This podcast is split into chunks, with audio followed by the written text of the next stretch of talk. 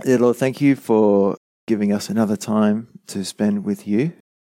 Lord, it's just really awesome that we can be in your presence um, as a group of believers, fellowshipping together with you. I pray that your Holy Spirit will teach us what is true and what is right and what is beneficial and pure and noble and praiseworthy. All these things we pray in Jesus' name. Amen.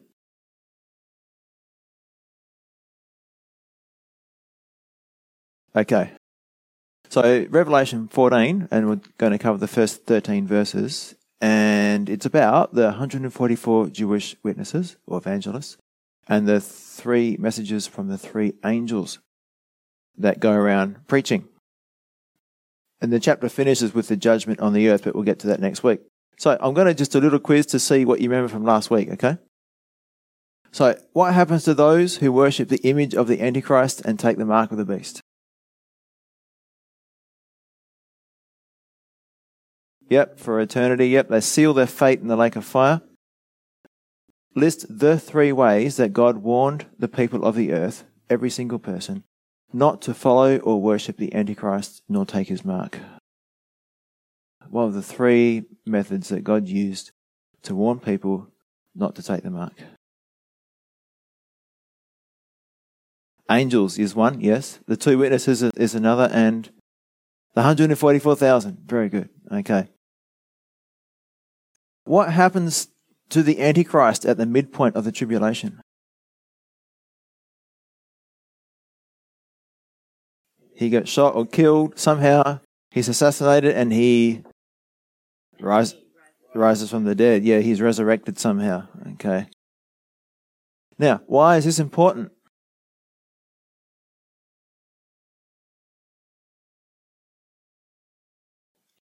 Basically, kept on repeating this the Antichrist, the image of the one whose wound, whose deadly wound was healed. So it keeps on going over and over this resurrection event. And the false prophet is going to use this miracle to switch people's devotion or attention to worship the Antichrist as the false Messiah, as God, and to worship his image. So, a very powerful deception. Now, another thing we talked about what one decision will determine the fate of every person who ever lived. I'm not just talking about the tribulation now. What one decision will determine the eternal destiny of every person who has ever lived.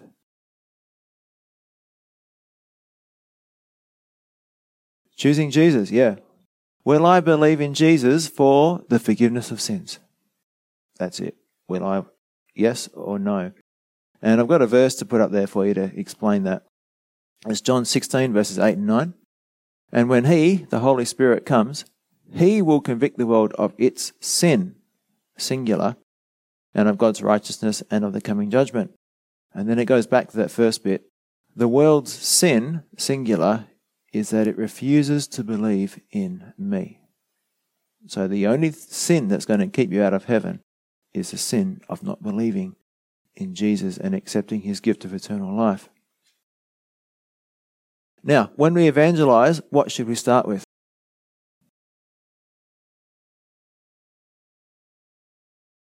Their sin. Yeah, yeah. And what's the best way of convicting people of their sin? The Ten Commandments. Yeah, that's right. And why start with the Ten Commandments? Because you've already said it. It shows people their sinfulness in the light of God's perfection. Now, why do people need to know their sinfulness? You know, why do they need to know how sinful and wretched they are compared to God's perfect holiness? We do fall short. Why do people need to know they fall short of God's perfect standards? They've sinned. That's right. God doesn't allow anything about perfection in heaven. Well, would they ever recognize their need of a Savior unless they knew they were sinners? And they needed something to be saved from, right? So Jesus, He's our Savior, not from problems, not from all those things, but mainly from sin. He's our Savior. He saves us from our sin. And a little anecdote here it's like having medicine available to you that will heal you from a deadly disease, but you don't take it because you didn't know you were sick, and as a result, you died. So, similarly, preaching the gospel to an unbeliever without showing them their sinfulness is like giving a cancer patient Panadol to disguise their symptoms and telling them that they will be fine. If a doctor did that, they would be guilty of gross negligence and willful deceit at the bare minimum, and in worst case, they'd be up for murder. They would most definitely lose their license to practice medicine. So, how much worse is it for the Christian to not work with the Holy Spirit? Remember, the Holy Spirit is already convicting the world of sin and work with the Holy Spirit using the Ten Commandments. And if we don't do that, then we're not giving them a chance to repent of their sins and turn to God and to be saved from eternity separated from God in the lake of fire. So, Revelation 14, overall title Images of God's Victory and the Beast's Defeat. That's what this is all about. Last week, the beast was looking strong. The beast was looking undefeatable. But we're getting to the end of the book now, and the end of the book says Jesus wins, yeah? So, Revelation 14 is yet another one of these amazing parenthetical chapters. It's just like chapter 13, which described the Antichrist and the false prophet. So, these parenthetical chapters explain the main characters, events, and organizations present during the tribulation. So, chapter 14 starts by focusing on the 144,000 Jewish evangelists who were sealed by the Holy Spirit, and we studied them in chapter 7. And it also describes a great miracle. And we touched on this last week, but Jesus said in Matthew 24 14, This gospel of the kingdom shall be preached unto all the world, and then the end will come. So the kingdom is a millennial kingdom, all the world is all the world, and the end is the second coming. So most people think that before the church can leave, we must preach the gospel to all the world. But we've already done that. We've got radio and TV. But this is actually, in context, referring to the tribulation saints. The tribulation saints, the angels, the two witnesses, they will do this as well. So, the three ways we talked about that the world will be evangelized the first way is through the two witnesses, Moses and Elijah. I reckon they're going to have full coverage in most of what they say. They're going to be calling down plagues, performing miracles, withholding rain from the nation of Israel, from that area of the world for the entire three and a half years of their prophecy. They're going to destroy those who try to destroy them by fire that comes from their mouths. That's pretty exciting, eh? No one's going to want to insult them. And at the halfway point, God removes his protection. The Antichrist is allowed or given authority to kill them. But three and a half days later, they. So the breath of God comes into them, they resurrect, and God says, Come up here, and they go up to heaven. So, the Bible makes it clear that their death and resurrection and ascension to heaven will most definitely be on world TV. And you can read all about that in Revelation chapter 11. Now, the second evangelization tool is the 144,000 Jewish evangelists, 12,000 from each of the 12 tribes, except the tribe of Dan. And they're going to be sealed by the Holy Spirit before any harm comes to the world. And they will not be harmed during the tribulation. That's what I understand it to say as we get into it today. So I'm going to read those verses from Revelation 7 because in, Reve- in chapter 14 it builds on what we've read in chapter 7. So Revelation 7 2 to 4, it says, Then I saw another angel ascending from the east, having the seal of the living God. When we're talking about the mark of the beast, well, here's the, if you want to say it, the mark of God, the seal of God, right? And he cried with a loud voice to the four angels to whom it was granted to harm the earth and sea, saying, do not harm the earth, the sea, or the trees, till we have sealed the servants of our God on their foreheads. And I heard the number of those who were sealed. 144,000 of all the tribes of the children of Israel were sealed. And then it goes on 12,000 for this tribe, 12,000 for the next tribe. So it says that they all chosen and sealed before harm comes to the world. So I would say that's before the actual tribulation begins. That's one way of looking at it. So in that short period of time between the rapture and the start of the tribulation, when the Antichrist confirms the covenant, that is most likely the time that these guys be raised up. Now, how will it happen? I think it's going to be like or similar to the Apostle Paul's conversion.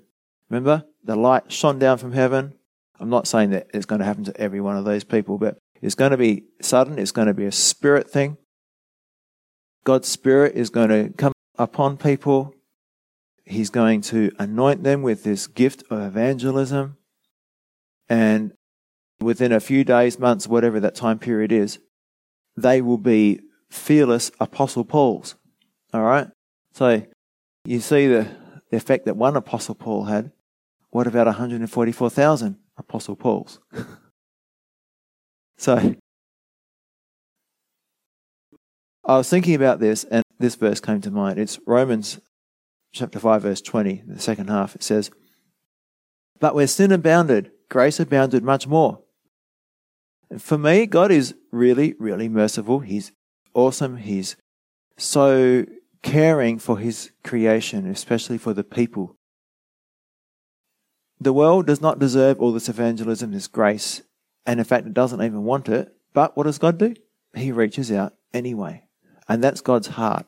That's what I want to communicate to you today is God's heart to see people saved.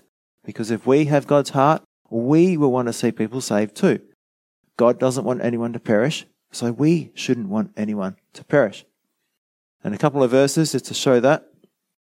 Ezekiel 18:32 For I have no pleasure in the death of one who dies says the Lord God therefore turn and live. Then there's Jeremiah 7:25 Since the day that your fathers came out of the land of Egypt until this day I have even sent to you all my servants the prophets daily rising up early and sending them. So it's been a consistent witness. God has not left people just to be deceived with no truth available. It's always a choice. So, in summary, God has always gone to great lengths to reach out to people, to give them the opportunity to repent, and He will continue to do so even in the tribulation, which is a time of judgment.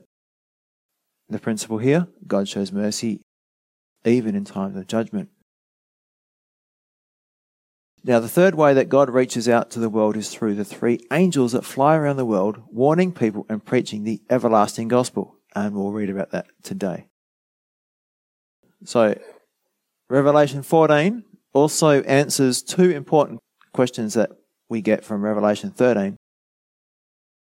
The beast, the Antichrist of Revelation 13, was terrifying and awesome. He can make war against the saints and overcome them. That's verse 7.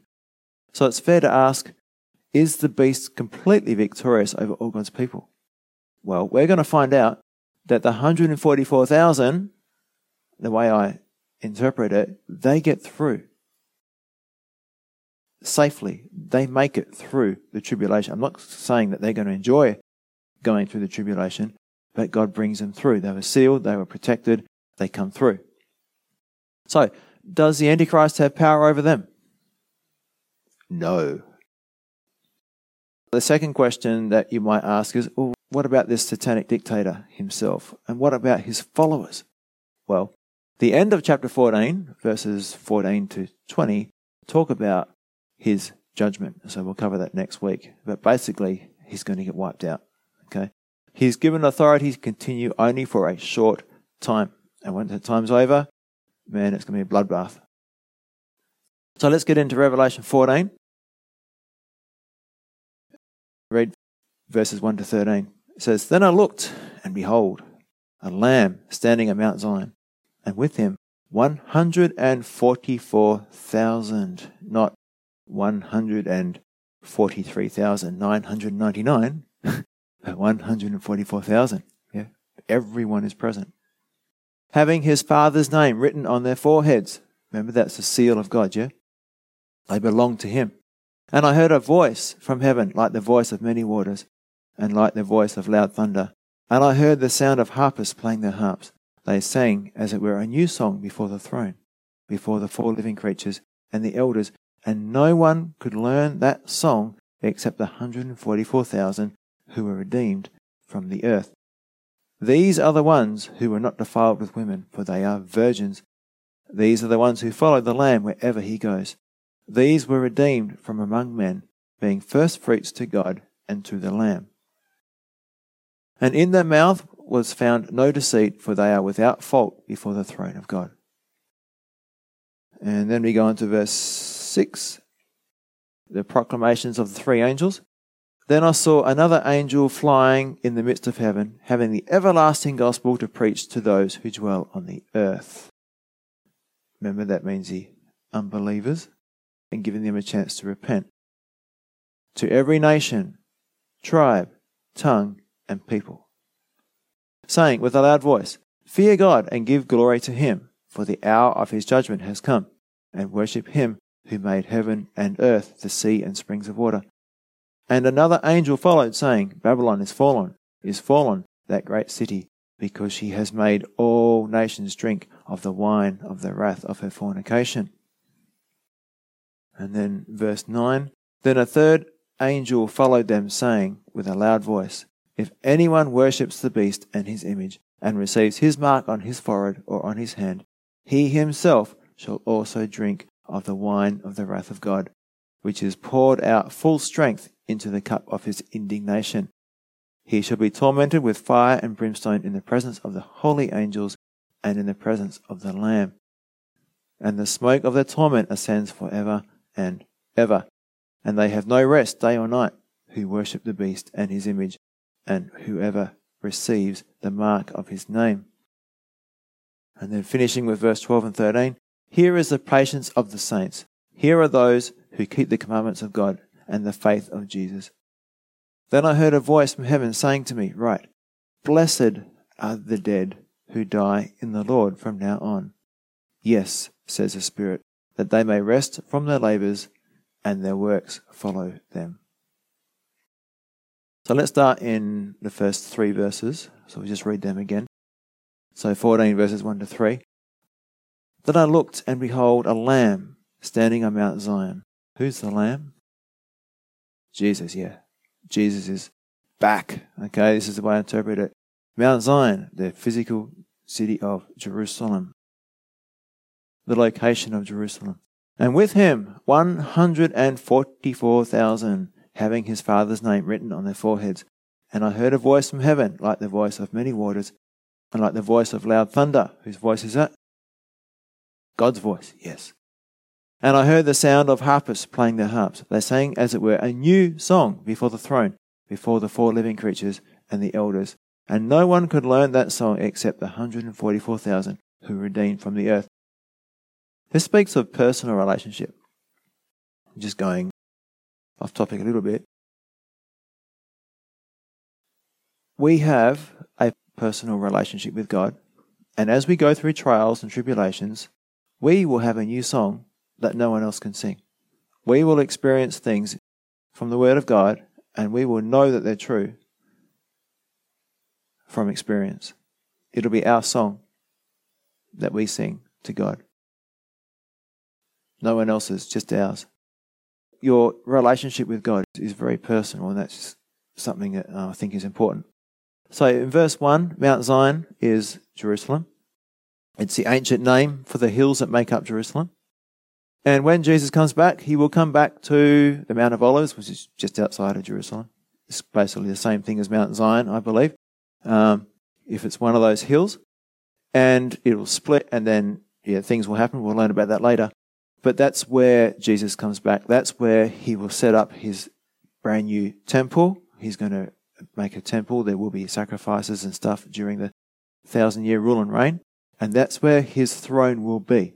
So the way I see it is that the throne here is not the throne in heaven, but the throne on earth, where Jesus rules and reigns from on earth for the thousand years. And with him, 144,000. I mentioned before that we saw these guys in Revelation 7, and they were given the seal of protection. They're Jews from the 12 tribes of Israel. And since they stand on Mount Zion with the Lamb, with Jesus, it shows that they emerge victorious from the great tribulation. The beast cannot touch them. They are triumphant, worshipping, standing firm with Jesus. He hasn't lost even one. And you think of Shadrach, Meshach, and Abednego in the book of Daniel. It's like a picture of that. God is able to preserve his people. God can do that. He's going to preserve the nation of Israel in the land of Moab there. Having their father's name written on their foreheads. Well, in a sense, we all have a name on us, don't we? We are owned by someone, whether it be God or Satan. The mark just proves they belong to the Father. But how many marks are there? There's only two. Two choices. All right? There's only two choices. You can have God's mark, God's seal, or Satan's mark, Satan's seal. Yeah? There's no middle ground. You either belong to God or you belong to Satan. You're a child of God or a son of the devil. And it says, the voice of many waters and like the voice of loud thunder. And if you go back to Revelation 1.15 and chapter 4 verse 5, it's the voice of God. So it sounds like God the Father is speaking from heaven and it's heard, his voice is heard on earth. Just like when Jesus was baptized. The Father spoke, This is my beloved Son, in whom I am well pleased. And what's he saying to these 144,000 who have come through the tribulation, his faithful witnesses who have been preaching the gospel for those seven years? Well, I don't know because it doesn't say, but here's my guess. I reckon it's going to say something like this well done, good and faithful servant. Isn't that what we all want to hear? And I heard the sound of harpists playing their harps. Now, if you go back to chapter 5, verse 8, we, the church, the elders, 24 elders representing the 24 groups of priests, orders of priests, the authority, the government, the church, we have harps as well. So not only will we be singing, but we will also be playing musical instruments. So we are all going to have a voice that can sing, and we're all going to have the ability to play music. So heaven is going to be a place of beautiful music, as will, of course, the earth during the millennial reign when Jesus is ruling and reigning on it. It's going to be awesome. And they sang, as it were, a new song before the throne. As I said before, this is probably the throne of Jesus in Jerusalem when Jesus rules and reigns from Jerusalem. And where does our praise take us? It takes us to the throne, right? It changes our perspective. It focuses us on the Lord, and we come before his throne. And a new song in verse 3. Why a new song? And why could only the 144,000 sing it? Because their ministry was unique. They had unique experiences, and so they had a unique or special relationship with God. A special role to play in God's plan of salvation. But don't forget that us as the church, we will have our special song that no one else can sing the people, the 144,000, they can't sing our song and we can't sing their song because we have individual relationships with God. So I've just put that up. It's Revelation 5 9 to 10. This is our song, the church's song that we'll be singing in heaven before the throne. It says, You are worthy to take the scroll and to open its seals, for you are slain and have redeemed us to God by your blood out of every tribe and tongue and people and nation, and have made us kings and priests to our God, and we shall reign on the earth. So, what are we singing about? I mentioned it before. Our salvation. It's going to be the front and center of everything, and it should be now too. It's the best thing that can ever happen to us. And it's not just a one off thing, it's something that continues and we continue to change, we continue to grow. And even when we get to heaven, we will not stop growing in our understanding of God. Because God's love is infinite, we will need an infinite amount of time to understand His love. That make sense? It's not like, oh, I've reached my potential, I know everything now. I'm bored. No, we're always going to be falling more and more in love. Now, it says in the next bit, Revelation 14, 4 to 5, these are the ones who were not defiled with women, for they are virgins. These are the ones who follow the Lamb wherever he goes. These were redeemed from among men, being the first fruits to God and to the Lamb. And in their mouth was found no deceit, for they are without fault before the throne of God. So, virgins can be taken as a symbol of purity, like in 2 Corinthians 11 12. But most likely they were literally virgins. They weren't married. And it makes sense because in those troubled days, in those troubled times, it'd be really difficult to have a family. So for that short period of time, for that, that seven years, they were celibate and they were pure, physically and morally pure. These are the ones who follow the Lamb wherever he goes. So these 144,000, they're of Jewish heritage, according to Revelation 7, verses 4 to 8. Yet they are also clearly believers in Jesus. They are messianic Jews. Otherwise, they could not be standing with the Lamb, and they would not be following the Lamb, Jesus. And also, they could not be without fault before the throne of God, because it's only by the blood of Jesus that we're cleansed, right? So these are Jews who have been converted, or the Spirit has, like Paul, um, been converted to understanding that Jesus is the Messiah. Now, how are people saved in the Old Testament? How are people saved in the New Testament? How are people saved in the tribulation?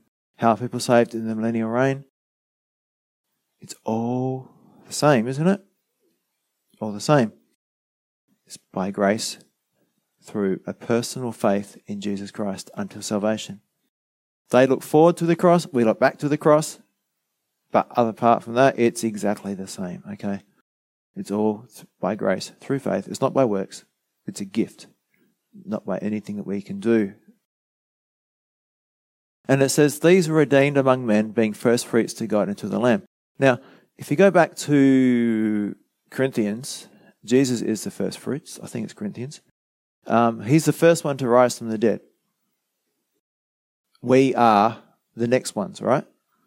As we get our resurrection bodies, we're next. But Jesus was the first. Well, these 144,000 are the first lot of fruit, the first converts of the Jews. Because God promised in Romans 9 to 11 that the nation of Israel would be saved. And the Bible indicates that one third would come through and be saved. One third of the entire nation. So we're talking about a few million people there. So these 144,000 are the first crop of the fruit, the first crop of Messianic Jews who would come from the nation of Israel, recognizing Jesus as their Messiah. And in their mouth was found no deceit, in verse 5, for they are without fault before the throne of God. So they're not perfect, but they were blameless and they faithfully and accurately share the gospel, the whole gospel, and not just the good parts. They even told people they were sinners and needed to repent. Now, how politically incorrect and insensitive, you know, hurting people's feelings like that. Sorry. Now, also, like the 144,000, we will also stand without fault before the throne. I like this in Jude 24 it says, Now to him who is able to keep you from stumbling and to present you, what does it say? Faultless before the presence of his glory with what? Exceeding joy. So when we get there, we will be faultless. Our sinful nature is gone. Our capacity to sin is zero. It's awesome. And why can we be faultless before the throne of God? It's because we've been washed by the blood of Jesus. And Isaiah 118 Come now and let us reason together, says the Lord. Though your sins are like scarlet, they should be as white as snow. Though they are red like crimson, they should be as wool, white as wool. So now we move on to the proclamations or the three messages of the three angels. So the first angel is in verses 6 and 7 of Revelation 14. It says, Then I saw another angel flying in the midst of heaven, having the everlasting gospel to preach to those who dwell on the earth, to every nation, tribe, tongue, and people, saying with a loud voice, Fear God and give glory to him, for the hour of his judgment has come, and worship him who made heaven and earth, the sea and springs of water. So he's preaching the gospel, but he's also announcing judgment. He's saying the hour of his judgment has come. And what's his message? Fear God and give glory to him. This is what the angel is going to tell the whole world. This is what the angel is going to tell the whole world to do. They can do this and give glory to God and worship Him willingly in this life, which will cost you your life. Or you will be compelled to bow down and worship later, but it's too late. Now, we are all going to bow the knee. We're all going to have to submit to God and confess that Jesus is Lord. God is the Lord, okay? Philippians chapter 2, verses 9 to 11. Therefore, God also has highly exalted him and given him, this is Jesus, the name which is above every name, that at the name of Jesus every knee should bow, of those in heaven and of those on earth and of those under the earth, and that every tongue should confess that Jesus Christ is Lord to the glory of God. He is the conquering king. Whether you're his friend or whether you're his foe, you will bow and you will honor him. So, our choice do we submit to him now and praise him now? Do we bow the knee now willingly? Or do we hold on, do we resist, and then later when we're in hell and then the lake of fire, it's too late. We know we have to confess him, his authority then, but it's too late. We can't change. So in verse 6 it also says to every nation, tribe, tongue, and people. So this is in addition to the work of the two witnesses in Jerusalem and the 144,000 Jewish evangelists. And as I said before, it's the fulfillment of Jesus' promise in Matthew 24 14 that the gospel will be preached to all the world before his second coming. Now, missions. Can we just say, I don't need to talk to that person because God will send an angel? no. Is it true that God has used angels in our current day and age? Yes, it is. Okay. There's many testimonies of angels speaking, people in visions and all that kind of stuff where missionaries can't get there, right? But our primary calling in this life, the Great Commission, as we call it, is in Matthew 28, 18 and 20. And this should guide us in everything we do and say, right? And Jesus came and spoke to them, saying, All authority has been given to me in heaven and on earth. Go, therefore, that's a command. Go, therefore, Therefore, why is it therefore? Because all authority has been given to me, right? Go therefore and make disciples of all the nations, baptizing them in the name of the Father and of the Son and of the Holy Spirit, teaching them to observe all things that I have commanded you. So basically, not just convert them, but teach them to obey, teach them to mature. And lo, or truly, I am with you always, even to the end of the age. Which age? The church age in this case, in the context, right? So, this is our mission. We should be a mission orientated church. In our circle of friends, in our families, we are missionaries. It doesn't matter if you're not overseas, every one of us should be sharing the gospel with anyone who will listen.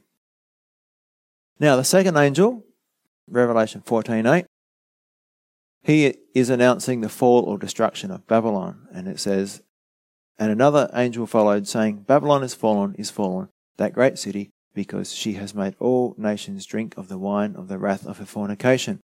So we'll cover this in chapter 17, but basically, simply put, it represents mankind in organized rebellion against God. And Walvoord, he says, prophetically, Babylon sometimes refers to a literal city, sometimes to a religious system, sometimes to a political system, all stemming from the evil character of historic Babylon. And you go back to Genesis for that. And now the third angel, verses 9 to 11. Then a third angel followed them, saying with a loud voice, If anyone worships the beast and his image, and receives his mark on his forehead or on his hand, he himself shall also drink of the wine of the wrath of God, which is poured out full strength into the cup of his indignation. He shall be tormented with fire and brimstone in the presence of the holy angels and in the presence of the Lamb, and the smoke of their torment ascends for ever and ever. And they have no rest day or night who worship the beast and his image, and whoever receives the mark of his name. So, if anyone worships the beast in his image and receives the mark of his forehead or on his hand. So there's a connection between worshipping the beast and receiving the mark. There's no accident here. There's the angels flying around. People will know that once you take that mark, it's not just becoming a part of this economic system, it's sealing your fate. And we mentioned this before a couple of weeks ago. The Roman emperors back in the first few centuries there, they killed, I think it's millions of Christians because every citizen and slave in Rome was forced to annually offer a pinch of incense to an image of the current Caesar and to say or to pledge that Caesar is Lord. Now, to most people, it was just regarded as an innocent act of civic duty to the ancient pagans or rulers. But the Christians could not say that anyone was Lord except Jesus. And so they paid for their loyalty to Jesus with their lives. They would not say Caesar is Lord because they believed, and we believe, Jesus is Lord. The coming Antichrist, or we can call him the, the coming Caesar as well if you want, he's going to do the same thing. To worship the image is to acknowledge that the Antichrist and therefore Satan is Lord or God. You can't do it. No believer will ever do this. They will choose to die. So, there we have it. No compromise. All right? No compromise. But here's an application for us. What are some of the things that we are compromising in? Because there's a saying that I think is very true. It is easier to die for the Lord than it is to live for the Lord. we can say, I'll be willing to die for Christ. I'll be willing, if someone puts a gun to my head and says, if you're a Christian, I'm going to shoot you. I'd probably be able to say I'm a Christian. I wouldn't deny my faith. But if someone says, I want you to go and help that guy who offended you last week, I might go, I'd rather not. As I said, it's easier to die for Jesus than it is to live for him. Romans 12, 1 and 2. We are to be living sacrifices, yeah? Living sacrifices, not dead sacrifices. Problem with the living sacrifice? It crawls off the altar, right?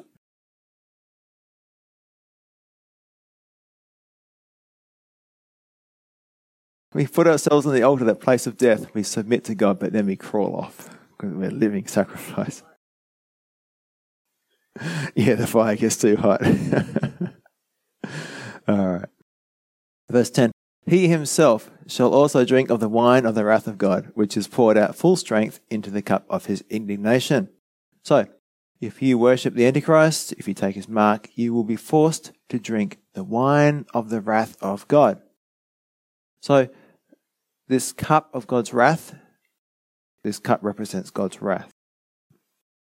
A couple of verses in the Old Testament that show that this is a repeated theme throughout the Bible is Psalm 75, verse 8. For the Lord holds a cup in his hand that is full of foaming wine mixed with spices. That means full strength. He pours out the wine in judgment. All the wicked must drink it, draining it to the dregs. That means every last drop. And then Jeremiah 25:15, "For thus says the Lord, the God of Israel, to me, Take this cup of the wine of wrath from my hand and cause all the nations to whom I send you to drink it." So, the cup of the wine of God's wrath. So, now we have an application with Jesus. If we go to Matthew 26 verse 3, it says concerning Jesus in the Garden of Gethsemane, he went a little further and fell on his face. Remember, he said to the disciples, Come with me, but stay there and pray. The three, he brought three disciples, they went off and prayed, and then he said, You wait here, I'm going to go a bit further. He went a little further and fell on his face and prayed, saying, O my Father, if it is possible, let this cup pass from me. Nevertheless, not as I will, but as you will. So on the cross, what did Jesus do? He took the cup of God's wrath and he drank it himself. It was poured out on him. He willingly took the cup of God's wrath and experienced God's wrath being poured out on him. And he did it willingly. But the enemies of Jesus, the people who take the mark, the people who die without asking Jesus to forgive them of their sins and repenting and trusting in Him, they will be forced to drink this cup. And that is the sad fate of all who reject the work of salvation that Jesus accomplished on the cross. So I'm just going to read a couple of verses from one of the songs we sung this morning. It's called Jesus Paid It All. For nothing good have I whereby thy grace to claim. I'll wash my garments white in the blood of Calvary's Lamb. And when before the throne I stand in him complete, Jesus died my soul to save, my lips shall still repeat. Jesus paid it all, all to him I owe. Sin had left a crimson stain, he washed it white as snow. Now, a couple of questions I asked myself, and I thought you might be asking the same questions.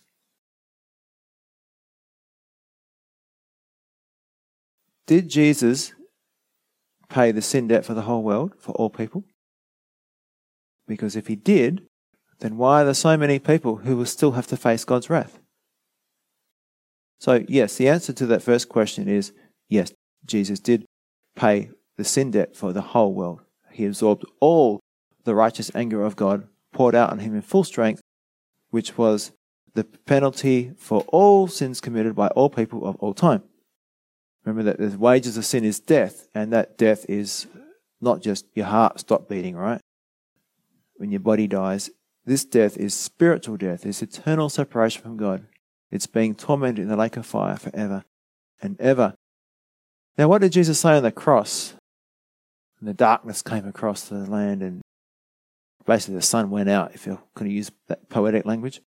The sun went out, and it was dark. The whole world was dark. Jesus said, My God, my God, why have you forsaken me? And in the three hours, I believe God, Jesus experienced the eternal separation and righteous anger of God for every person as he hung on the cross in that period of darkness. But then at the end, he cried out, It is finished. The price is paid, the work is done. The sin debt for all mankind is paid in full, the wrath of God completely poured out on Jesus. Does the Bible say that? Well, yes. 1 John chapter 2 verse 2. I read from the amplified version. And he, that same Jesus himself, is the propitiation, meaning the atoning sacrifice for our sins. And not for ours alone, but also for the sins of the whole world. And he himself is the propitiation, the payment for our sins. Jesus is the one who atones for and takes away our sins. And not only for our sins, the believers, but also the sins of the whole world. That means everybody. Now, the origin of the word propitiation is interesting. If you were a heathen, if you were a pagan, like worshipping idols and stuff, yeah, what you would be doing, and this still happens in many cultures today, you would offer something to the gods, uh, some kind of sacrifice. It could be food or drink or meat, whatever. Even a baby, that's what they used to do. so as to turn away the, the displeasure of the gods. You'd be seeking their favor, okay? And the Christian idea of propitiation is different.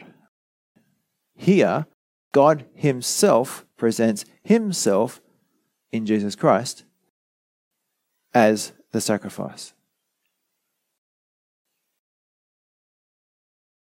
It's Himself as the sacrifice which will turn away His righteous wrath from us. So, the people worshipping the idols and stuff, they would offer something to try and avert the wrath of the God, to try and please the God. But God did it Himself. He became the sacrifice to avert His own wrath. And here's a quote from a guy called Alford on propitiation. We just read it. The word implies that Christ has, as our sin offering, reconciled God and us by nothing else but by his voluntary death as a sacrifice, has by this averted God's wrath from us. So, what I want you to do is take 30 seconds to a minute and explain to the person next to you what that means. The word implies that Christ has, as our sin offering, reconciled God and us by nothing else but by his voluntary death as a sacrifice, has by this averted God's wrath from us.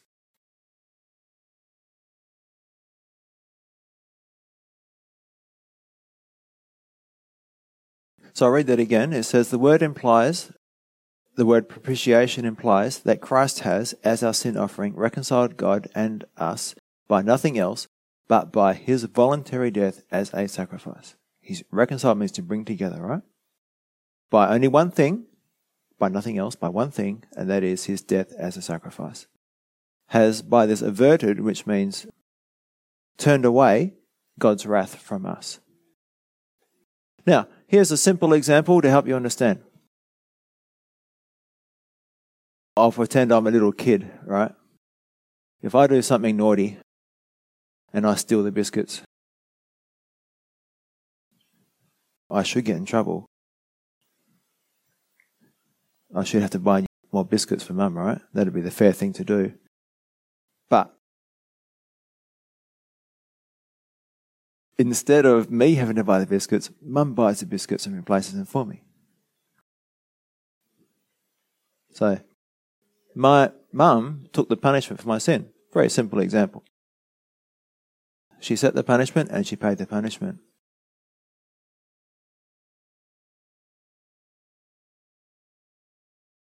So, the question now I want to present to you, going a bit deeper, it says, and not for ours only, but also for the whole world. So Jesus made his propitiation for the whole world, yet the whole world is not saved and in fellowship with God. And I'm going to put this on the board. And it says, atonement does not equal forgiveness. And I want to explain that to you. Just because Jesus has paid for all the sins of all mankind, it doesn't mean that all mankind is saved. All right? So I'm going to go back to something, probably the most special day of the Jewish calendar. It's the most special feast. It's called the Day of Atonement or Yom Kippur. You find it in Leviticus 16:34.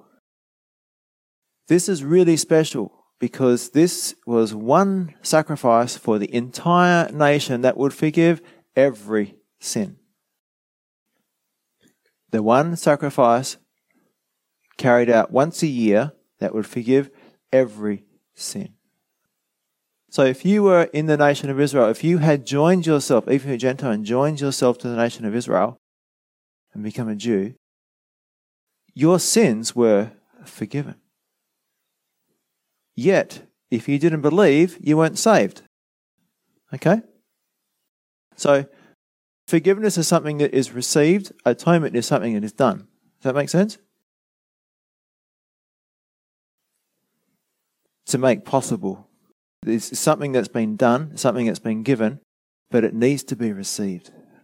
That's basically another way of saying it. So, in the Day of Atonement, Yom Kippur, the sins of every single person were atoned or paid for symbolically by the blood of a single sacrifice. And this points, of course, to the work of Jesus on the cross when he died for the sins of the world. So the point is that all the sins of the Israelites and those who were joined to them were forgiven, but not all of those people were believers in God. They didn't receive, didn't believe in, and didn't receive that forgiveness. So the provision was made, but it had to be received by the individual to be effective. Does that make sense? The provision was made for forgiveness, but it had to be received by the individual to be effective. So the words, but also for the whole world, announce to the world that God has taken care of the sin problem by the propitiation or payment of Jesus Christ for sin. So sin does not need to be a barrier between God and man if man will only receive the propitiation or payment that God has provided in Jesus. So here's a quote from Martin Luther. It says, It is a patent fact or obvious fact that you too are a part of the whole world. Now, I'm saying this because some people don't believe that Jesus paid the sins of the whole world. There are some ministers out there, some teachers who don't believe that Jesus paid the sins of the whole world. They call it limited atonement. And to finish Martin Luther's quote, he says, It is an obvious fact that you too are a part of the whole world, so that your heart cannot deceive itself and think, The Lord died for Peter and Paul, but not for me. You can't use it as an excuse. Jesus did die for you. You do have the opportunity to be saved. And concerning salvation, there's only two groups of people there's the saved and the unsaved. Now, here's an example that might help us to understand this more. Because I know it's, it's a hard thing to grasp, right? Imagine that your son committed a serious crime and was given a $500,000 fine or life in prison. Now, you have compassion for your son, and so you sell all of your possessions. You sell your house, your car, your clothes, everything that you own, so that you are left with Nothing. You've given your all to raise his money. You then go down to the court, go into the courtroom, and you place that money in front of the judge and explain to your son what you have done. I've sold everything. I've sacrificed everything, so you don't have to go to prison. The money is here to pay your fine. So that's the work of atonement. The sacrifice has been made. Everything has been sold. It's there in front of the judge. All right? The judge then turns to the son and asks, Do you accept this gift? but your silly son says, No, I don't accept your gift. Go away. I don't want your gift. I want to spend life in prison. You can't force me to be free, and you can't stop me from going to prison. And that's the attitude of the unbeliever. So if you put yourself in the position of the Son. You see that you were provided atonement. You were provided atonement, but you didn't receive the atonement. Or as a parent, you provided atonement for your son, but your atonement was not received. And therefore, your son was not forgiven or pardoned. He must go to prison and suffer that same punishment that you had to go through basically you had to sacrifice everything, you had to raise that money. Well, he's got to go and pay that penalty as well. So that's why the penalty is kind of paid twice for some people. Jesus paid it, then they pay it because they didn't accept what he paid. Does that make sense? Okay.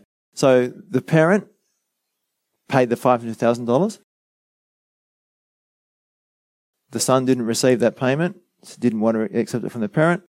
And so he says, I'm going to pay it myself. And so he spends his life in jail. He's paying it off himself. So in effect, it's been paid twice.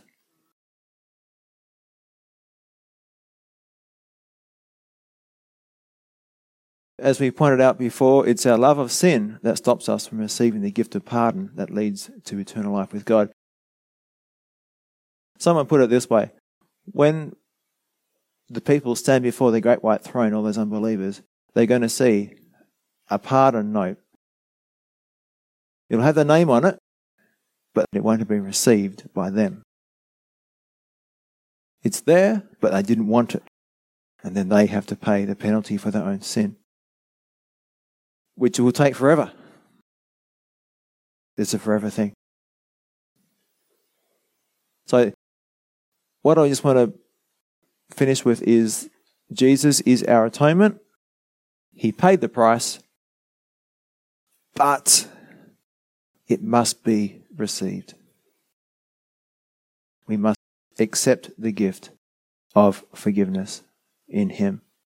Accept that He is the payment for our sins. If we don't, then we won't experience the good of it.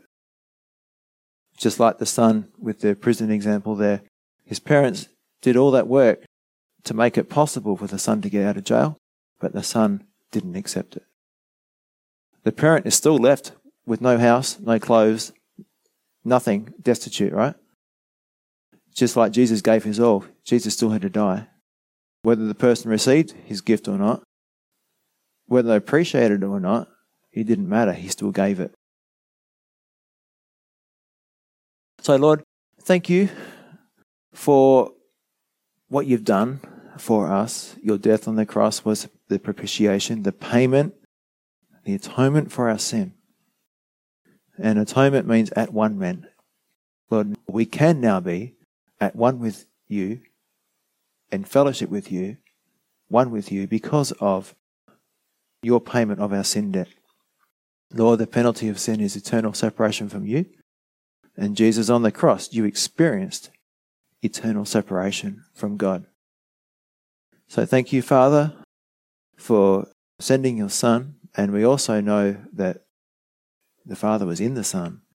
And so this was not just something that only Christ experienced, but it was a painful, torturous experience of both the Father and the Son. Because the Father was in the Son, reconciling the world to Himself. That's what the scriptures say. So we just thank you, Lord, for your work as the Trinity in saving all mankind, and you, God, overall, becoming the payment for our sins. Not making us pay for our sins and the things we've done wrong, but you paid our sins. You suffered. You died. You gave up your life. You became nothing. You became poor so that we could become rich. Lord, help us not to be foolish and not receive that gift. And Lord, if we have received it already, help us to be exceedingly glad and rejoicing and going, wow, I can't believe how much God loves me because of what He's done for me. What it says in Romans, that God demonstrates His love in that while we were still sinners, Christ died for us. So thank you, Lord, in Jesus' name. Amen.